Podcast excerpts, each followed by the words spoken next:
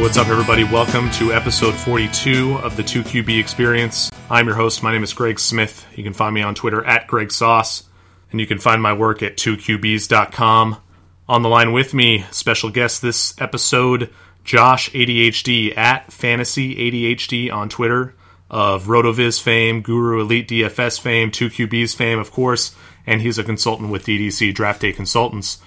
Josh, how you doing? I'm doing fantastic, Greg. How are you? I'm doing great, man. Thanks for joining me. I really appreciate it. I've been meaning to have you on this podcast for way too long, and I don't know why it's taken me so long, but I think it's just uh, perhaps me being a mediocre podcast planner to this point. But I'm getting better. Uh, that all ends now. That's why you're on the podcast. I'm really, really excited to have you, man. Well, you can practice on me, but yeah, I, my opinion, you're far from mediocre. The, the few that I've listened to since you took over, it's it's been fantastic. Oh well, that's very kind of you to say. I appreciate that, and I appreciate listening. Um, I appreciate everybody listening to this podcast for sure. Let's give those listeners uh, something to think about. Let's talk about some best ball today on the podcast, and specifically uh, about all the awesome work you've done on the MFL Live app.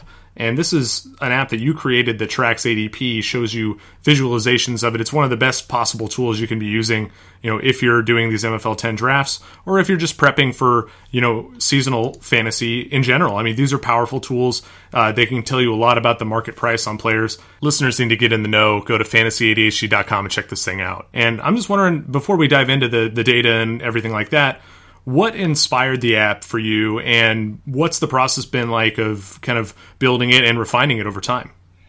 Uh, it's been pretty exciting, to be honest. Um, you know, the way I got started on an app like that was was last year during the Scott Fish Bowl. In fact, it, I was lucky enough to be invited uh, as a fan to join that, and part of that process was building an ADP app that, that I could scrape, you know, from MFL's website, say every couple hours, and let's see where the ADP stands because in that league we've got 480 you know experts drafting all at the same time in 40 different leagues. I think it was 40 at the time. Yeah, my math sucks. But anyway, across all these different leagues, and I was like, well, it'd be a pretty cool experiment to see how this draft evolves in real time because that's something that we really don't have the tools to do at this time. I mean, there are a lot of ADP apps out there on the market, some very, very good tools out there. RotoViz probably has the best tool on the market, uh, bar none. And it, but it was interesting to take an expert draft like that that was across a really wide scope of, of strategies and, and and folks out there and, and build something that folks could look at real time and see what their friends were doing, what their rivals were doing, and kind of survey the landscape outside of what the normal uh, league structures were like. Because Scott Fishbowl is different than any other league structure with the scoring, the way the rosters are put together, uh, you can't really look at something like MFL 10 ADP or even some of the standard league ADP from ESPN, Yahoo, et cetera, and get a feel for what's going on. So moving into this year for MFL 10s, I started looking at the the ability of what we did at Scott Fishbowl last year and how can I proliferate that for MFL 10s? Again, like I said, RotoViz had a fantastic MFL 10 app. They had some good FFPC stuff out there. Other sites, uh, I think DraftSharks had a very good FFPC tool last year but I thought these tools are, are they're really good and they present standard information to you. They're giving you ADP, they're giving you ADP in windows, let's say every couple weeks on a month. But what I didn't see was the ability to visualize what you needed to do next in your draft. So if I have a, a certain group of players I'm looking at or a particular position, how can I uh, go about making the best selection for my team based on the most recent information, based on the news that I see out there? Uh, so that was kind of what I set out to do was to build something where people could visualize, could see what was happening in drafts, and not necessarily just stare at numbers and stare at tables. Looking at numbers and tables, in my opinion, for me, somebody with ADHD, it's it's just kind of a blur. Um, a lot of times, I don't see the numbers anymore. I just see a, a bunch of blobs on a screen, and I don't get anything out of it. But when I look at a picture, I see a lot more. I can I can really quickly see trends. I can see what might be happening in the future and make a lot more informed decision than I would have in the past. So that's kind of where I started with the MFL 10 app. I tried to build some some very clear visualizations about what was happening, what I felt I would want to see when I'm drafting, and also got some really good feedback from some guys looking at the early stages of the app and saying, you know, it'd be neat if I could see something like this, or hey, have you thought about that? And I would go and, and rack my brain across it for, you know, a couple days, couple hours, something like that, and then say, hey, you know, I think I do have a way I could look at that and I'd go and, and put that together and end up with you know kind of where we are now, which is I feel like a really robust app with a lot of features that nobody else has on the market. Yeah, it's really cool that you started off with this based on the Scott Fishbowl, and we're going to talk more about uh, this year's you know installment of the SFB uh, later in the episode. But before we get there, I want to talk to you specifically about MFL 10s and your app is an awesome resource, um, and I use it all the time when I'm drafting them. I'm not a high volume MFL 10 guy by any means. I think I've done like eight to 10 at this point, something along those lines. But let's let's talk strategy in these drafts because we have the tools to use it at our disposal. How are we applying that? So I, I want to start with some basic stuff. Um, let's talk a little bit about what MFL 10s are for listeners who may not be aware. These are one quarterback best ball leagues, and what a best ball league is is one where you draft only and then you have a larger roster than you normally would because you, because you're only drafting you don't have the ability to make pickups. But on top of that you don't have to make roster decisions. The best ball format automatically chooses your best possible lineup every week during the season. And so that changes the strategy a little bit. You can play for those higher upside lower uh, floor guys, you know, play into the variance a little bit, and you you have to do that because you're trying to get first place or at the very least second place in these leagues because those are the only two positions um, that actually will win you anything. Uh, so that's the format in a nutshell. Now, Josh, what is your or what goes into your baseline strategy for an MFL 10? I'll be upfront. I mean, I didn't play any MFL 10s last year, the year before, any of that. I, I used it as kind of a, a place to study. I wanted to get schooled up on what I was going to do before I got in to the MFL 10 drafts this year. So this year, I think I've done maybe 15 so far. I think uh, by the by the end of um, the off season, I'll probably be through. I'm going to guess between 30 and 50. It just depends on what I see in the market and how much I decide to invest in that market, depending on what kind of weaknesses I, I feel like I see in it. So um, that may reveal a little bit of my baseline strategy, and that's you know evaluating the marketplace and trying to attack the marketplace as I see it develop. If I do see some shortcomings uh, in the way that players' positions are being drafted, so you know for me the first thing that I that I felt was was probably going to be uh, prudent to do was study up on on MFL 10 draft strategy based on performance from past years and Mike Beers, uh, Beerswater on Twitter, eh, he's kind of the gold standard for that stuff. I mean, he's analyzed winning rosters and optimal draft strategies probably 10, 12 different ways, and has put out a lot of good articles detailing how to put your teams together to give yourself the best chances to win. So once I once I had gotten involved with Mike and kind of gotten schooled up a little bit on his on his ideas and his process, um, I felt a lot more comfortable going in the drafts and not just you know coming in firing from the hip and, and, and just seeing what happened if I drafted the way I would normally draft, which is just kind of whimsical to some degree. Um, so far as the rest of my general strategy, I mean, I'm, I'm always looking for guys that are that I like that are falling relative to their ADP. Now, I, I don't necessarily adhere to ADP as the gold standard for where a guy should go. Um, just because the marketplace sets that as a going price doesn't necessarily mean that's where I want a player to go. A lot of players I'm going to buy well ahead of their going price, and a lot of players I'm not going to buy at their going price at all just because I don't like them for one reason or another. I, I try to keep that in mind. I look at the I look at ADP pretty frequently, and I try to assess where I see shortcomings in the marketplace. And if I see enough of those, I will probably enter a couple leagues and try to attack that and, and give myself what I feel is the most optimal chance of of placing in one of those leagues. And it's not just players. Sometimes I'll look at positions that I feel like are becoming overvalued, undervalued. Um, in particular, you know, running back has been, in my opinion, overvalued since uh, MFL 10 started this year on February 27th. Play uh, running backs still they appear to be going way higher than they should be. Guys are chasing volume. They're chasing the you know the mythical running back. Um, I guess flourishing you could call it that we had last year. So I'm going to probably try to attack overvalued positions like running back with wide receiver heavy drafts, tight end heavy drafts, taking quarterbacks sometimes a little bit earlier than others might take them, and then fall back on running backs that I'm comfortable with later in the draft, guys that I feel like will get a lot of volume um, in later rounds to fill out the rest of my running back core. Now, obviously, the, there, there's going to be some stuff there where you know there are bell cow running backs that you probably should take at certain spots. Like if you're drafting in the first two picks, you probably need to take David Johnson or Le'Veon Bell uh, if you know what's good for you. But I wouldn't argue with anybody that wanted to deviate if, deviate from that path if they wanted to go wide receiver for some reason, and yeah. then try to attack running back later, late in second round, early third round, etc.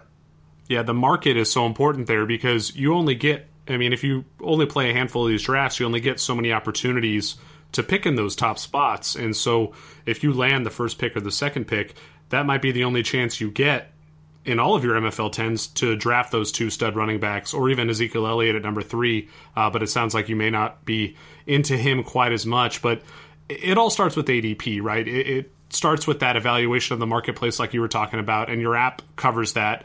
Uh, it easily shows us where we can find draft value, at least relative to our own, you know, evaluations of these players.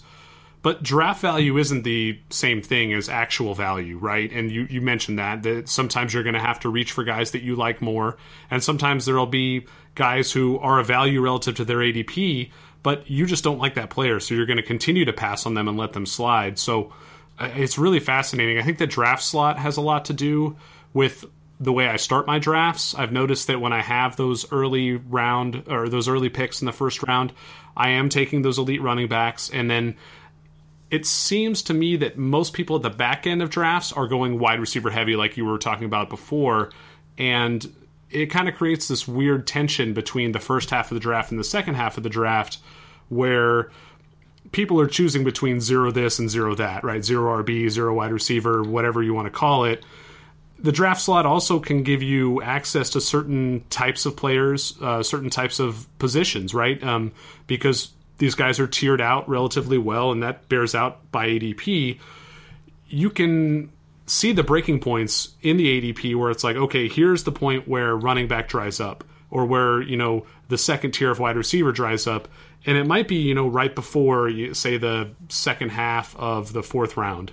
I'm just I'm spitballing here. This isn't actually what I think. This is just an example, or, or uh, yeah, just an example, but that does have to inform your draft strategy going forward. Because if you know that you're not going to get a quality wide receiver two in the fifth round or at the end of the fourth round, then you may need to spend a higher pick on wide receivers and so on and so forth. Again, these are all just kind of uh, in a vacuum. Yeah, I guess example is the word I'll continue to use. But um, do, do you know what I'm saying? I think that, that that's interesting to me when I look at the ADP. Yeah, it's absolutely interesting. That and that was a big driver behind the draft probability tab on the app that I developed because what I wanted to see was, and this is based off some some work that a, uh, a gentleman named Jason Lewis did last year for Rotoviz during the Scott Fish Bowl, um, where he looked at what's called set probability during drafts. Where let's say I have a group of players that I'm looking at at a particular pick. Let's say in the seventh round, I'm looking at guys like Adrian Peterson, um, maybe uh, Randall Cobb and maybe Corey Davis. Let's just say, for example. Uh, and I want to see if, what my probability is of one of those three guys being available at my pick in the seventh round. So I, I've got a tool on the app that I can go look at and say, okay, well, I'm going to punch up, you know, pick 706, which is happens to be my draft pick, and I can look at certain positions. I can look at certain cuts of players and say, okay, well, who's going to be available at this pick based on ADP data, draft data from the last two weeks, the last week, the last day, the last six months whatever time frame you look at. So I think it's a fantastic way to plan your draft.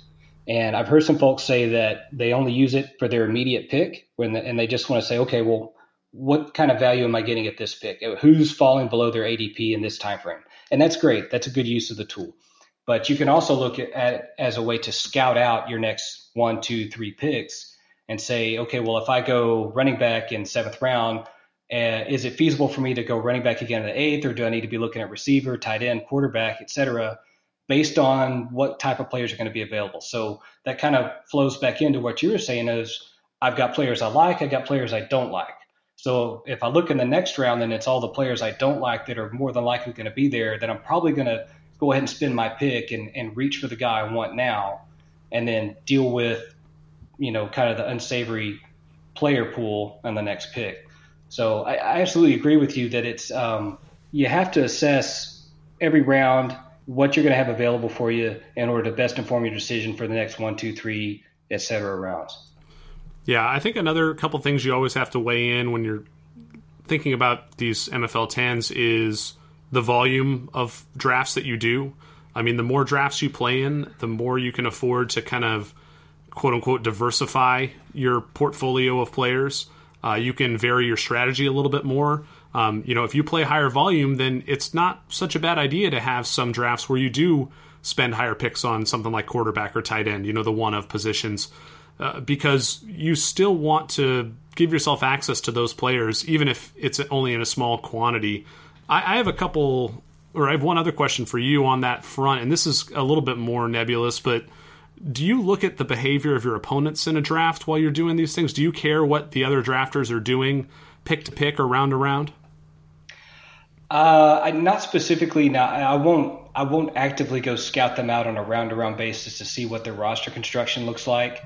If I'm in a situation where I'm looking at a second quarterback, or if I'm looking at maybe a third running back, that I, if I'm trying to do like a um, a hyper fragile strategy like you know, Mike Beers made popular last year with with three to four um, high volume running backs and and having that be everything on your roster. Yeah, then I will go and I'll I'll try to assess what my opponents are doing and make make an informed decision at that point about what I want to do with my roster. If I'm going to go ahead and continue down one path, or if I'm going to go ahead and try to switch things up and and try to react to what's going on in, in the draft with the remaining player pool.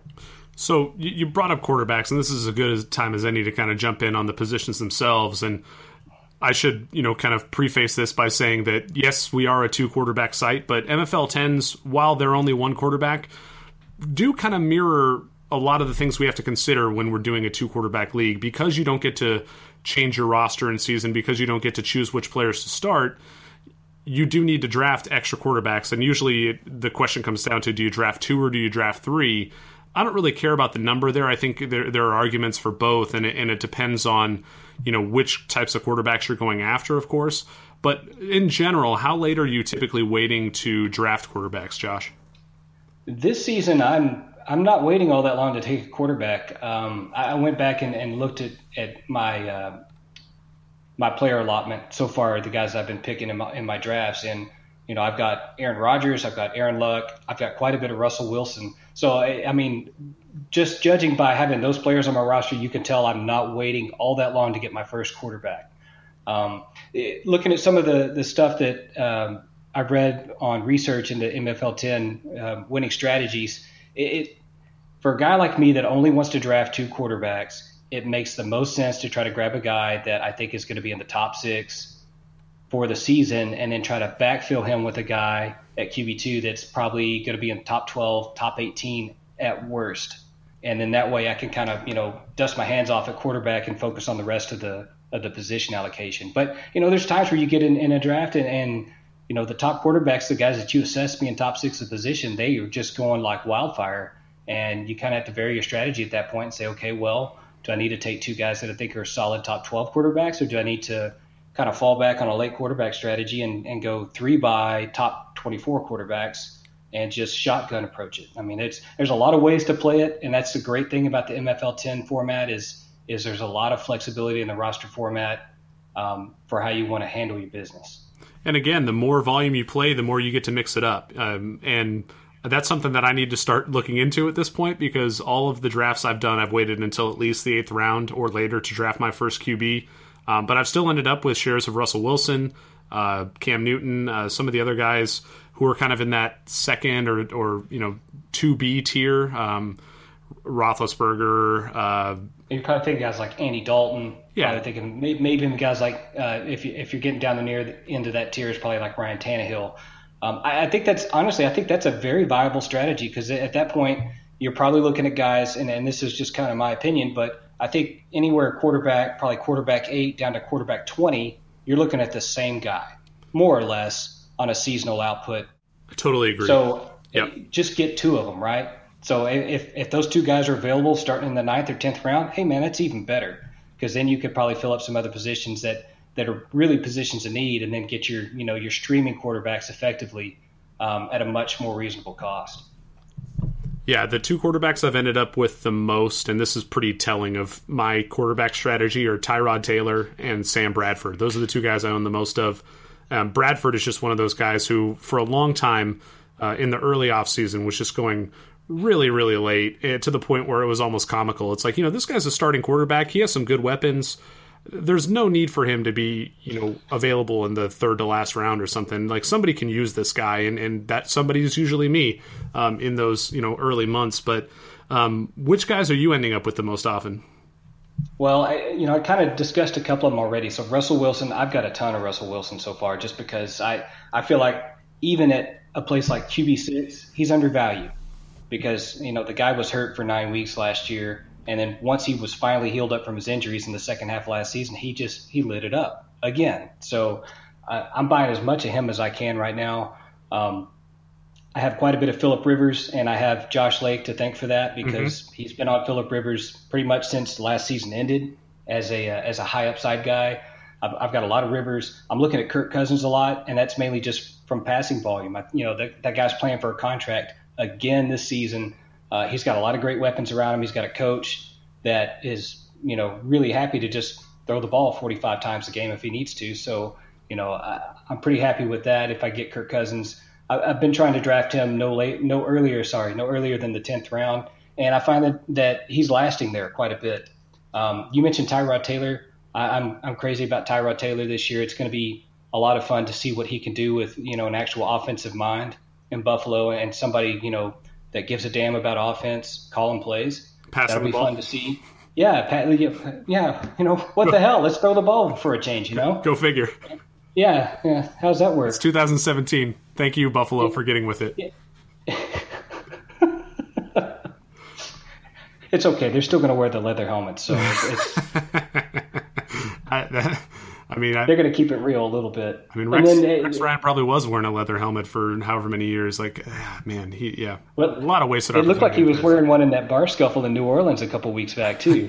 well, no, what, sorry, it's Nashville, Nashville, where he where he and his brother got in the fight. You know, it's it's never ending for those guys. And then um, the two other guys I'm looking at, and, and, these will be the last two I talk about, are, are Andy Dalton and Ryan Tannehill. Um, Andy Dalton, again, he was he's I think he's undervalued right now. That that's a, pretty much a high volume passing offense. He's got a fantastic set of weapons around him. That you know, lo and behold, they were all hurt last year, and uh, I think you know I think he's kind of kind of come back with a vengeance like Philip Rivers this year, uh, this season. And then Ryan, Ryan Tannehill a minute ago. What I like about Tannehill is that while he may not be a high volume thrower um, in in the second year of Adam Gase offense, he might be a very efficient and effective thrower in that offense. I think uh, Gase is probably going to pick his spots to to throw heavy or to throw deep.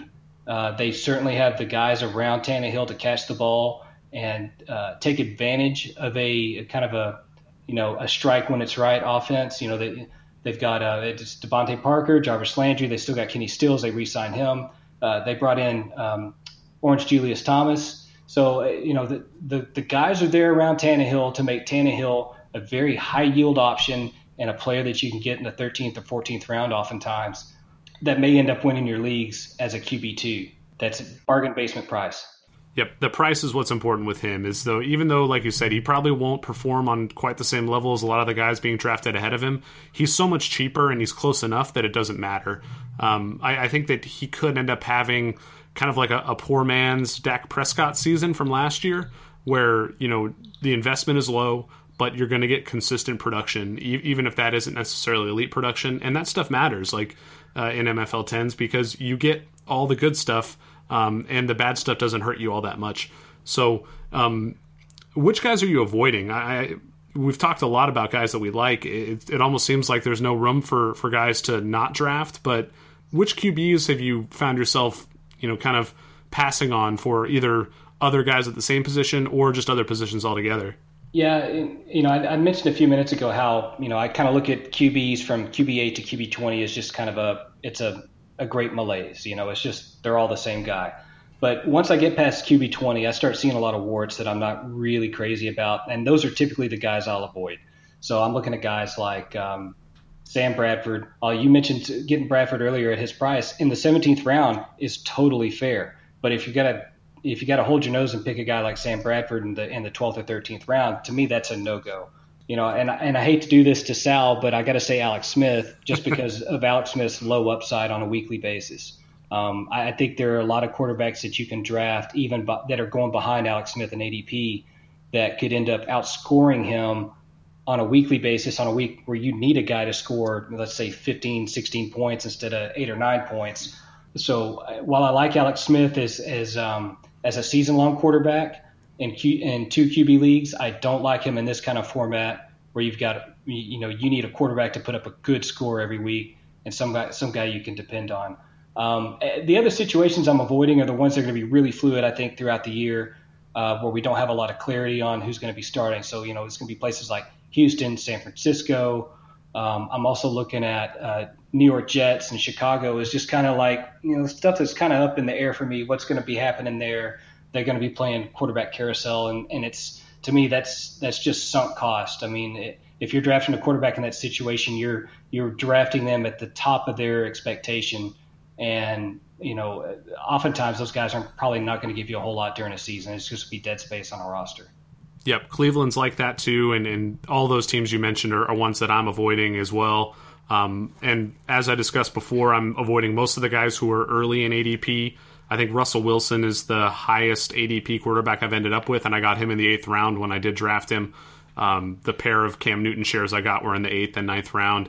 Um, just kind of full disclosure because we talked about Bradford a little bit. The four times I've drafted him, I took him in the 16th, the 16th, the 17th, and the 19th. So I don't feel bad about it yeah, I don't feel bad about that at all. I think that that's that's probably the right price for him, or, or at least the price where it's it's time to buy. The other guys I'm avoiding are the ones in that kind of you said QB eight to QB twenty. I think that I don't know if the numbers I have would exactly match that, but I totally agree that there's a, a just a very large middle class of quarterbacks, and so any of the guys who are being drafted at the top of that are probably guys I'm not going to have. Matt Ryan, Jameis Winston, Marcus Mariota, Derek Carr, Kirk Cousins he goes back and forth depending upon the draft. I find you know sometimes he does slide, but sometimes he gets taken as the QB eight or the QB nine, and, and I'm sorry that's still a, a, bit of a too steep a price for me to pay. Um, Dak Prescott's another guy who, while I like the potential, you know, Konami code rushing upside, and that's not to say he ran a lot last year, but I think he runs selectively in a way that helps your fantasy team. He's another guy who I think might be a little overvalued, and so I haven't ended up with him at all either.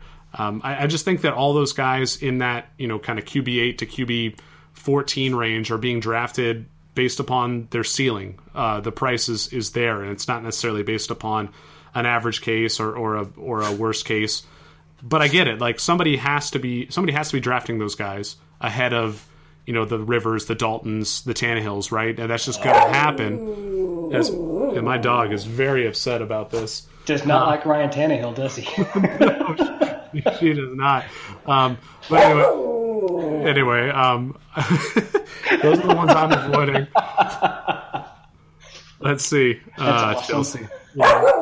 yeah. the problem, the problem is that she won't stop, so we might have to do a little pause here for a second, and we'll be right back. Hold on, just a sec. All right, we're back. Uh, apologies for the the canine incident. Um, but let's talk about some other positions. We've we've gone on about quarterbacks long enough. Um, at running back, wide receiver, tight end.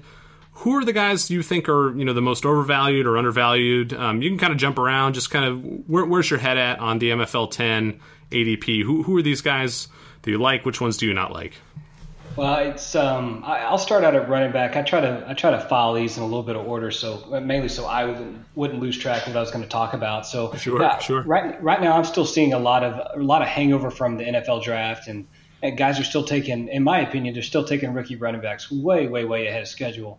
Um, guys like Christian McCaffrey, Derrick Henry, Dalvin Cook. Um, you know, right now Christian McCaffrey is going in right around 2.7 at the, as RB 13 and we kind of talked about this pre-show. It's just that's unbelievably high for a guy that hasn't taken a snap in the pros. You know, the guys are drafting him thinking he's probably going to see 200 carries and, and 60 or 70 catches, and I just don't see that kind of volume there this year.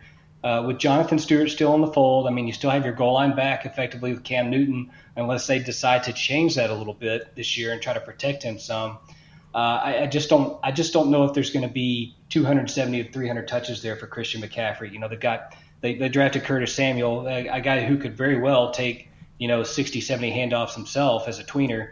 And, and until I see some some preseason film on this guy, I, I just don't buy RB 13 for him. Uh, Derrick right. Henry is another guy I, I kind of got a little bit of an issue with. I love him as a player. I think he is a fantastic talent.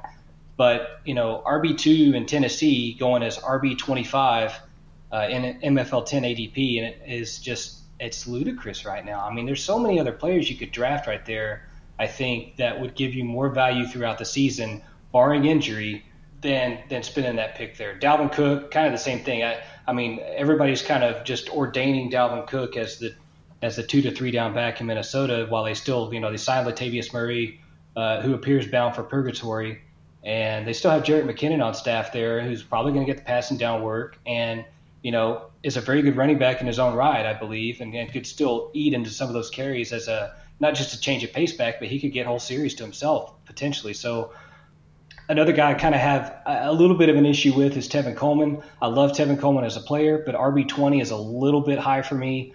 Um, I think it's a bit overvalued. If he was going to be drafted as part of a tandem, let's say you take Devonta Freeman and Tevin Coleman, um, so you're looking at drafting guys as like, you know, Tevin Coleman at the fifth round, and you're taking uh, Devonta Freeman either late first, early second. Uh, that's a lot of capital put into quote unquote a bell cow running back. Uh, if you're depending on both of those guys to effectively replace a guy like Le'Veon Bell or David Johnson on a weekly basis. Just it's it's a lot to spend on that kind of pick. Well, and it limit and it limits your upside, right? because that's a roster spot you're using for the same commodity essentially that you could be using for the upside somewhere else, whether it be you know a, a big play wide receiver like Will Fuller or Ted Ginn or or something like that. There are a lot of other things you could do with that roster spot rather than burn it trying to you know guarantee you get yourself the Atlanta backfield I, I agree with you on McCaffrey and Cook. Like those two guys both entered situations where, you know, the capital spent on them in the draft was high, but there's still a lot of competition for touches. You touched on on both of them. Um, I have a little bit more faith and a little I can see the appeal of Derrick Henry and Tevin Coleman more as individual players, if only because if you know their competition were to get hurt or suspended or whatever else, um, if you know if Devonta Freeman goes down, if Demarco Murray goes down, those guys are you know potentially going to be league-winning plays, and because this is an upside-driven format, you kind of do have to spend those higher prices on those guys who could potentially you know bring home a, a, a first-place finish. Um, but with that said, I agree. Like it, it's a little it's a little risky to take them where they're going. Another guy I'm not really a big fan of is Marshawn Lynch, and this is kind of more of the same, where he's entering what will probably end up being a committee where he's the, you know, the how do I want to put this, like the the Jerome Bettis type, he's mainly. yeah, exactly. And I, I just I understand that that Oakland Raiders offense is supposed to be very good, um, and their offensive line is very good. I think they were they benefited from a pretty soft schedule last year. And the last time we saw Lynch, he just didn't look good. Then he took a year off football. We have no reason to believe that he's going to come back and deliver on, you know, the promise that he showed two or three years ago. That's just that's absurd to me. Like expecting him to be that good after a year off. You know, when the Raiders have two other good young running backs on their team and a good passing offense, in theory, like I just don't see his role being big enough to merit a you know, a third round pick as I'm seeing him go in some of these drafts. Like that's just insane to me. Who, who are some guys that you do like? And and I I'll actually just kind of pivot into a, a, pair of guys that I like, and it's it's the other Oakland running backs, DeAndre Washington and Jalen Richard. Like these guys are dirt cheap, and I think they're going to be just as involved as Lynch. They have the receiving upside to take advantage of the MFL 10's PPR format. Um, those are guys that I'm drafting a lot late, and uh, it doesn't have to necessarily be late round guys, but but who else are you targeting at the running back position? You know, I, I kind of wanted to talk about Lynch a little bit because I thought it was interesting that you brought him up. I think, I think Lynch is probably signed with the Oakland Raiders. Number one, obviously it's his hometown team. I think he's been brought in as an attitude guy and a room guy for that locker room. Yep. I, I, think he's there to adjust the attitude of that team and give that team a little bit more of an edge than they've had before. You know, since the old school Raiders when Al Davis was around to that effect, I think anybody drafting Marshawn Lynch where he's going right now, which looks like he's going right around the 40th pick over the last couple weeks, I mean, you you're taking that dude at his ceiling. I mean, you're expecting him to come out and play like it's 2013 all over again, and you got I, beast, the beast quake is going to happen every week. And um, I I'd argue it's above his ceiling. yeah, like, even at his best, is he going to perform that well? I don't see it. But anyway, I cut you off. Please continue. No, it's fine. I mean, it's this is the conversation we're having. I mean, we're this is why we're here. Uh, so so Lynch, I mean, it's a really interesting case for me because I, you know, could he come in and take let's say 180 to 240 touches and be dynamite with those? Absolutely, he he absolutely can, and, and I don't think he would be playing and suiting up unless he thought he could do it. But again, I I am totally with you on DeAndre Washington. I like Jalen Richard. Um, you know, those guys are they're effectively free in MFL tens right now. You know, you're taking those guys between the 16th and 20th rounds, and if you want to get a piece of Oakland in the backfield behind what's you know reason to be a very good offensive line, I think you'd be better off just taking Washington and Richard and eschewing Marshawn Lynch and, and just find another find another guy at that point in the draft. Another couple guys I think are, are pretty underpriced right now and, and have been all along. I'm looking at Jonathan Stewart. You know, already kind of ragged on Christian McCaffrey. While I think he's a fantastic talent, uh, Jonathan Stewart's been there. He knows the offense. Now, granted, they claim they're going to change the offense up this year to kind of suit some of the talent they brought in. I'll believe it when I see it. I don't think Mike Shula is all that bright of a guy, um, or he would have done all this stuff already with all the, you know, with Cam Newton. I mean, they would have tried something different already, but they haven't. They still run the same kind of pop gun 1950s offense uh, that leaves our scratching our heads at the at the end of a Sunday. But I still like Jonathan Stewart in that offense. I, I think, if anything, if they decide to modify that offense some, the scheme a little bit, I think he becomes the goal line back. Uh, I think that's a place where he's proven himself effective when he's gotten touches there in the past. Uh, he's still an excellent receiving back, so he can still catch passes, and he's still a big guy that can fly. So I mean, it's it's not like Christian McCaffrey is just going to you know parade into this job and not have any competition. Jonathan Stewart still has a lot of talent, in my opinion, doesn't have a lot of miles on him, and and can still soak up 200 to 250 touches this year with with really no issues.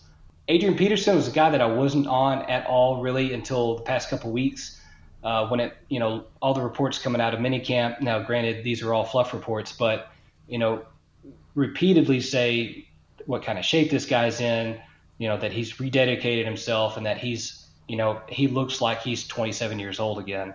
And if that's the guy, if that's the cat we're going to get in New Orleans this year, then, you know, at his ADP right now of RB 34, why the hell not, man? You you owe it to yourself to take a shot on this guy.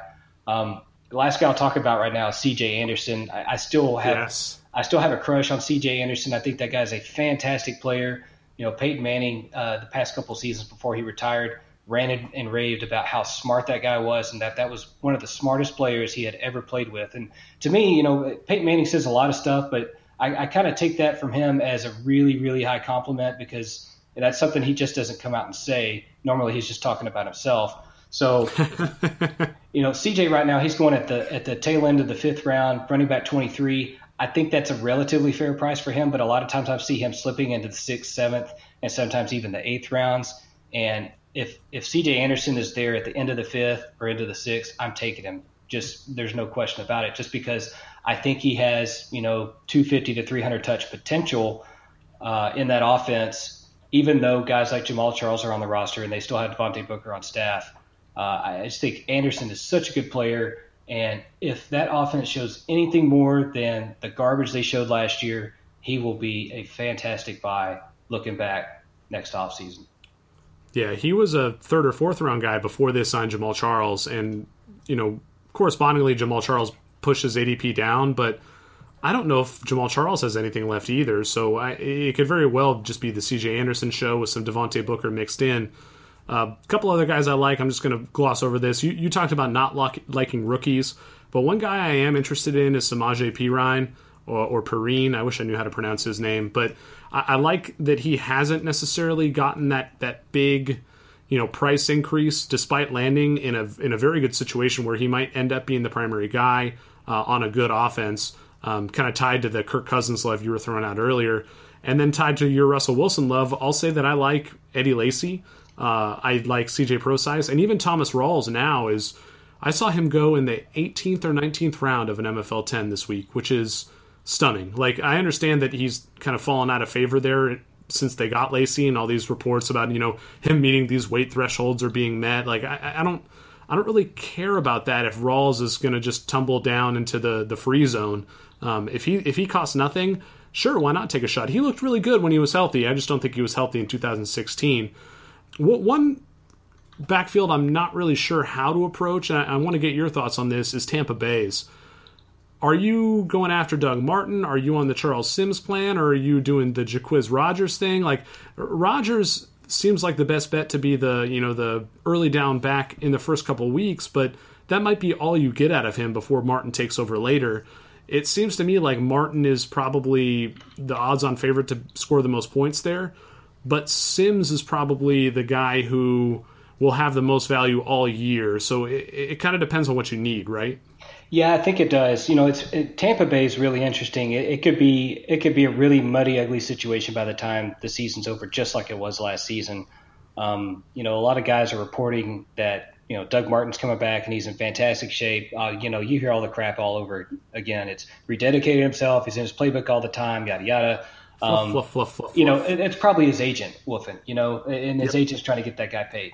So uh, I don't know if I'm a, a, high believer in Doug Martin. I have taken him in a couple of drafts, but it's usually when he fell into the 11th or 12th round. Um, the guy that I'm looking at in this backfield right now is the guy that's being drafted dead last of all four, and that's Jeremy McNichols. McNichols, wow. Okay. Yeah, the rookie out of Boise. Um, you know, Tampa Bay has they've got a thing for guys from Boise. You know, they drafted Doug Martin, and now they've taken McNichols, who came out of the same uh, system the Chris Petersen system. I can't I can't remember the name of the new coach now, but it's effectively the same system they run where they you know I mean those guys are just churning out pro style backs. You know, between Martin and McNichols there was Ajayi. Ajayi's in Miami, and we saw what he did last year. Granted, had some outlier performances, but uh, on the whole, I think we could say that Ajayi was a roaring success for Miami. Uh, behind an offensive line that many thought was really not that good, with quarterback play that really wasn't all that good a lot of people said. So eh, for Tampa, I'm looking at McNichols. I've taken a ton of McNichols. Uh, anytime that I'm in the 17th, 20th round and I need a running back, I'm typically looking at him if I'm not looking at a guy like DeAndre Washington or a guy like Ryan Mathews. So Jacquizz Rogers, I'm not on Jacquizz Rogers at all. I like Jacquizz as a player, uh, but I think Jacquizz is a placeholder in this offense. Uh, I had seen some some uh, news that he had bulked up, which, or sorry, not bulked up, but he actually kind of slimmed down a little bit. Uh, so him slimming down, that tells me that they're getting him ready for a passing down role. And they want that guy to be a scat back. And Charles Sims, uh, while I liked Charles Sims a couple years back, uh, the tea leaves coming out of there last year when Doug Martin went down was that okay, we're going to give Charles Sims all the rope he needs, and then the next week they're hanging him with that rope. You know, it's just like we don't like Charles Sims anymore because he played two weeks and he didn't show us that he was a three down back. So you know, good riddance to him, and we're going to let this guy kind of play out his rookie contract and and move along. McNichols is a fifth round pick. He did have a lot of, uh, I'd say, he had a lot of statistical measures in his favor coming into the draft before he was picked in the fifth round. I think some of the Rotoviz metrics had him as a top three workout workhorse back in their uh, in their metrics. And to me, that's the kind of guy I'm looking for. I want a guy that can play three downs, uh, a lot of the stuff I've read about McNichols talks about him as one of the most effective pass blockers in the draft. And those are the guys that are going to play early downs. Those are the guys that are going to play early in the season if they can find their way in. And in a backfield like the one in Tampa Bay, I don't think it's going to take much for a guy to find his way in and retain the starting role throughout the year. Yeah, my, my primary concern is that they're never going to settle on just one guy. And I mean, like I said, it could be Martin, and you're, you're making a good case for McNichols. He was a, a guy who heading into the draft had a lot of promise, and that is a good landing spot if he can become that you know dynamic guy who handles a lot of work. But I'm I'm not sold on that happening. Uh, it does seem like one of those backfields where you kind of want to spread it out, maybe take some roll the dice on a few different options, and if you settle more on McNichols or more on Doug Martin or more on Charles Sims, that that all that can all make sense. You can you know kind of construct the narratives to make that happen. Um, let's move over to wide receiver and, and let's try to breeze through just one or two picks of overrated and, and underrated here. Um, what do you like and not like at the wideout position in MFL tens? You know, a lot of guys have been beating the drum lately over Keenan Allen, Tyreek Hill, Brandin Cooks as overvalued guys, and I agree with all three of those. It's just I don't see how any of those players can sustain the value that they're being drafted at right now, the capital that you have to put into those guys. Another guy that I that I'm looking at that I feel is a little bit probably overvalued right now is Allen Robinson.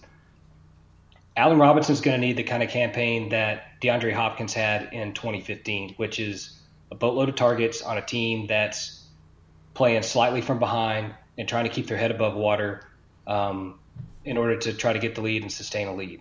And we thought that was going to be Allen Robinson 2016, and that didn't come to fruition because, you know, lo and behold, they've got a guy quarterback that's just total garbage. And takes 35 seconds to wind up to throw a pass. So, you know, I still think Allen Robinson right now he's he's wide receiver 13 in ADP over the last couple weeks, going around right after uh, the two three turn, and I just don't see him being able to return value unless he returns to his 2015 form. Yeah, a, a, couple more guys, and these are more just players I don't like more than anything else. It's not that the situation is necessarily bad, uh, but I, I, feel like they have some weird sort of name recognition that kind of pumps them up in ADP. Uh, Rishard Matthews and Golden Tate. Uh, Tate just doesn't really have that kind of huge play upside or big touchdown upside. I mean, I know that he can he can break a big one with kind of his ability to to move in space, but he's just not the type of player that I like, and so I'm avoiding him. Um, I'm glad you brought up Allen Robinson, and I think part of the reason why he is overvalued is because Marquise Lee really kind of came into his own last season, and he was the guy that they drafted as you know higher than Allen Robinson originally. He had more draft capital invested in him. We knew he was a good prospect. Maybe he just took a little longer to develop, and if if he continues along that track, we could see Allen Robinson continue to see his target share drop, and that's that's a little scary. Um, tying into your Keenan Allen hate, Tyrell Williams is a guy that I like. Uh, I think that love him and, Tyrell Williams, love him. Yeah, he, him and another guy, Cam Meredith, are those guys who had the measurables and just needed to get put in the situation to where they can succeed. And I think Tyrell Williams is a little bit sketchier, if only because there are so many different receivers that are going to be fighting for targets in that uh, not San Diego but Los Angeles offense. Um, mm-hmm. Meredith has a lot less competition, and he's a guy that I'm all over in a lot of my drafts. Uh, I'm not really a believer in Kevin White. Not to say that I'm a, a disbeliever. Um, I, I, think that he could be fine, but I think that what we saw from Meredith last year kind of shows that, that he's ready to to be a real NFL player, and he's going, you know, pretty late relative to a guy who's going to be likely the wide receiver one on an offense that's going to have to pass a lot. Um, and the last guy I want to bring up here, just to tie into the Golden Tate hate, is Marvin Jones, uh, a guy who started off really strong last year, struggled with some injuries after that, and now his price is very low because of it. And, and people are all over Golden Tate again. I think that Jones is once again a value, and, and you know if he can stay healthy, then he might have an even better year than than last year. Can I can I can I spend a couple minutes and talk you into Golden Tate? Yeah, please. No, I mean, can I try? I, I don't disagree with people very often on the show, so so please try to talk me into what do you like about Tate? Well, it's it's not necessarily Tate that I, I like. I do like Tate as a player. What what I see with Detroit is that last year they it was kind of the worst case scenario handbook for them. They had a lot of guys on defense get injured, and that forced them into a tempo and a game plan on offense to hide and obscure that defense. In 2015 and the last time in 2015, once Jim Bob Cooter took over play calling, that team went up tempo. They were throwing a lot more sensible passes. They weren't trying to just throw deep balls all the time. It was a lot more crossing routes, a lot more slants, a lot more high success rate passes. Actually, moved the offense and put more points on the board. And that, to me, that was the expectation going in last year. That's how I assessed that offense, and this is how I thought they were going to come in. And lo and behold, you know, they got some guys on defense injured, and they had to change their game plan entirely. And that neutered the passing offense.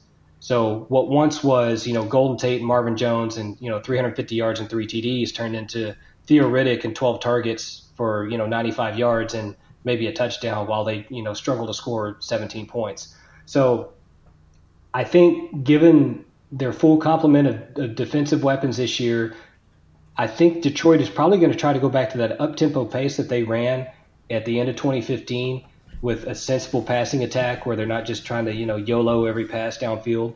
And uh, to me, that gives Tate and Marvin Jones both a ton of value at their respective draft positions. Now, granted, I, I think Tate and, and, Jones are probably a little bit out of whack respective of each other, but I do think that Jones is a super buy low value. I agree with you on that. I think Tate's probably people are probably buying him at the top of his value, but I won't argue too much with people taking him where he is based on what I think Detroit's going to try to do on offense this year.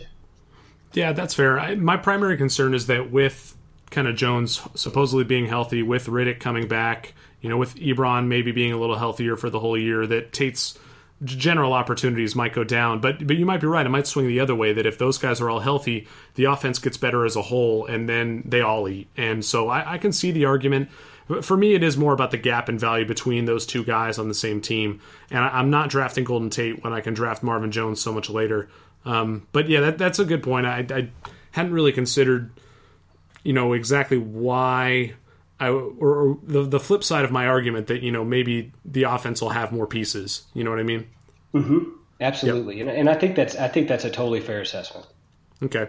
Um, quickly on tight end, I'm, a couple guys I'm not really buying at their price are Hunter Henry and Zach Ertz.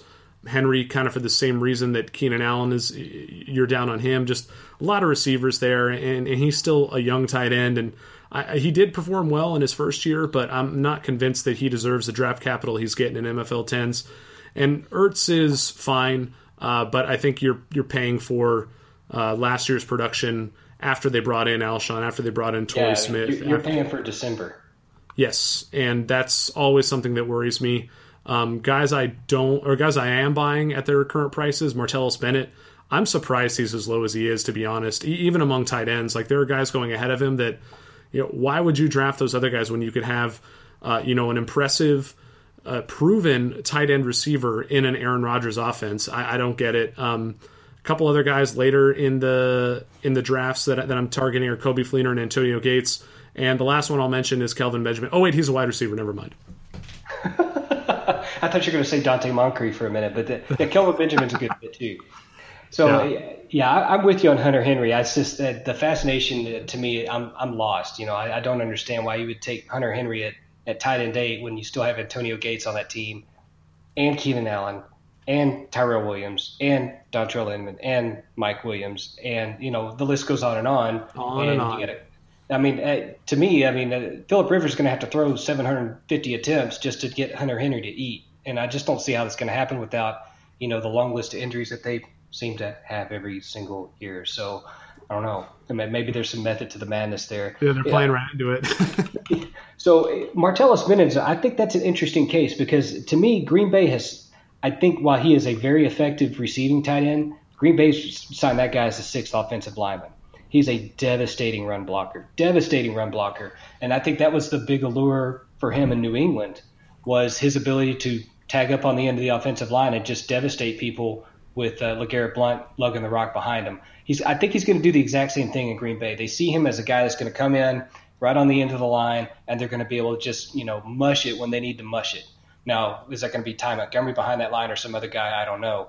But I, I, while I think Martellus Bennett will probably see some very strategic passing attempts his way and probably a lot of high leverage attempts in the red zone. I don't necessarily think he's going to be like a 120 target guy in Green Bay. I think what they're they're probably going to try to do something a little bit different. But you know, Martellus Bennett, uh, where he's going right now at the end of the ninth round, I think he's a very fair value. I think he's a guy worth going for because uh, Bennett, even on a something you know diet of like 80 targets, can still give you seven to eight scoring weeks, which is I mean, I think that's fantastic for a tight end in that range. Yes. Yes.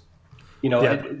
the other the other situation that really has me scratching my head and has since the draft is OJ Howard and Cameron Brate. You know, mm.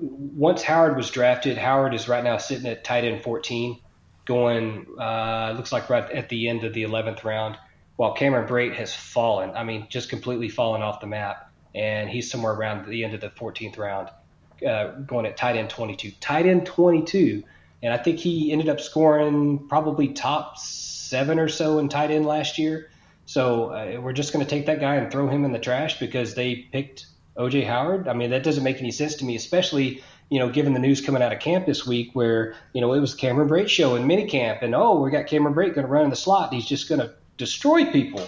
So, you know, while that some of that's probably camp fodder, uh, at the same time, you know, sometimes, you know, where there's smoke, there's fire. And I think Cameron Brate put out enough smoke over the last couple seasons that there's plenty of fire behind him.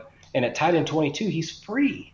Yeah, he's, he's definitely a value at this point. I have concerns about that offense in general.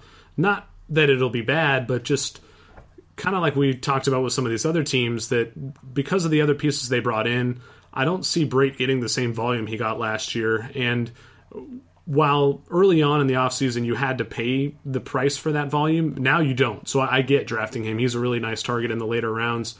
What do you think about Vance McDonald and, and the Niners tight end situation? Because Vance was a very good player when he's played, but it seems like that they just don't want anything to do with him, and I don't get it. Like I, it seems like he could be a smoking value if this is all just a you know a ruse to to keep defenses from caring about Vance McDonald in the first couple weeks of the season or something. Like I just I just don't get it. I, what do you think? You know, I, have taken him in a couple of spots like in the 20th round where I'm looking at, you know, situations like, okay, well, I don't like any of the defenses left. I'm going to take a third tight end. And just because he's a super high upside guy. And this is, this is before the, the, all the feel good stories about Austin Seferian-Jenkins came out talking about him, you know, losing all the weight and, you know, all of a sudden he's this superhuman that's playing for the New York Jets. But yeah, I like Vance McDonald as a player. I loved him last year, and uh, you know, obviously things didn't work out, and and now we're coming into this year, and he's persona non grata, and it doesn't make a lot of sense to me. But at this at this stage, I'm probably going to start avoiding him. I have been pretty actively since I'd say March, just because uh, to me there's a I don't want to say a black cloud, but it's just it's like a, a veil of uncertainty hanging around the, the Niners offense, and that's something I even in the 20th round I'm probably going to avoid. But if if I'm going to do something in the 20th round and I don't see a guy like ASJ there anymore because people are finally picking up on him, I'm going to be looking at a guy like AJ Derby in Denver, um, who came on last year very late once they traded for him and he kind of got uh, schemed up in the offense. Who had some pretty productive weeks. I mean, they started scheming him in the offense. They were looking for him. He obviously had a ton of talent going into into New England, and for whatever reason, they decided to to move along from him. Um, but we know that's an offense where Mike McCoy will scheme the tight end into it. He did. He kind of did that with Julius Thomas once my once uh, Adam Gase was gone. Uh, if I have my chronology correct, I may not. I'm probably I'm probably way off, but I feel like Derby is going to be a guy in the last round that you could pick that that's going to be effectively a starting tight end and an offense that will probably pl- throw plenty and have a chance to put up starter numbers in I don't know eight weeks for the cost of nothing, you know? Yeah, those late round tight ends are always. You, you, can see the appeal. You can see that upside there. They're tantalizing in that 20th and 19th round. And that's usually where I will pick up a third tight end over, say, like a, a third defense a lot of the time because at least the tight ends can get into the flex on bad weeks, I suppose. But yeah, I, I never end up taking the same guys all that much more than once. Like I've got a Jermaine Gresham share here, a Vance McDonald share here, that sort of oh, thing. Yeah. Um, so, so there are a lot of guys like that. I, I, like that you bring up AJ Derby. He's a guy who I have not drafted yet, but I should probably get him on to at least one of my rosters here. Just in general, let, us get off of the, uh, the the players themselves and talk more about roster construction in general. How do you approach an MFL 10 in terms of building a roster? Pardon the interruption, listeners. I'm sure you're all chomping at the bit to hear Josh's answer to that question, but unfortunately, we went way too long in this podcast, and I'm going to have to break it up into two parts. So this is where we're calling it quits for today. Uh, I'll get the second episode up as soon as possible, so stay tuned for that. Uh, in the meantime, I want to thank Josh for his time, and I want to remind you, uh, while you're still listening to this episode, uh, number 42, to uh, rate and review the podcast if you would. We'd appreciate that. Uh, check out all the cool work at 2QBs.com. Get pumped up for the two QBs draft guide that is coming very soon. Uh, draft guide dedicated to two quarterback and superflex leagues. On the next episode, you'll hear Josh and I finish up our conversation about MFL 10s. We'll also touch on King of the Hill 2, uh, deep best ball superflex, and we'll wrap things up with a big discussion about the Scott Fish Bowl. So don't miss that. We'll catch you next time on the 2QB Experience. Adios.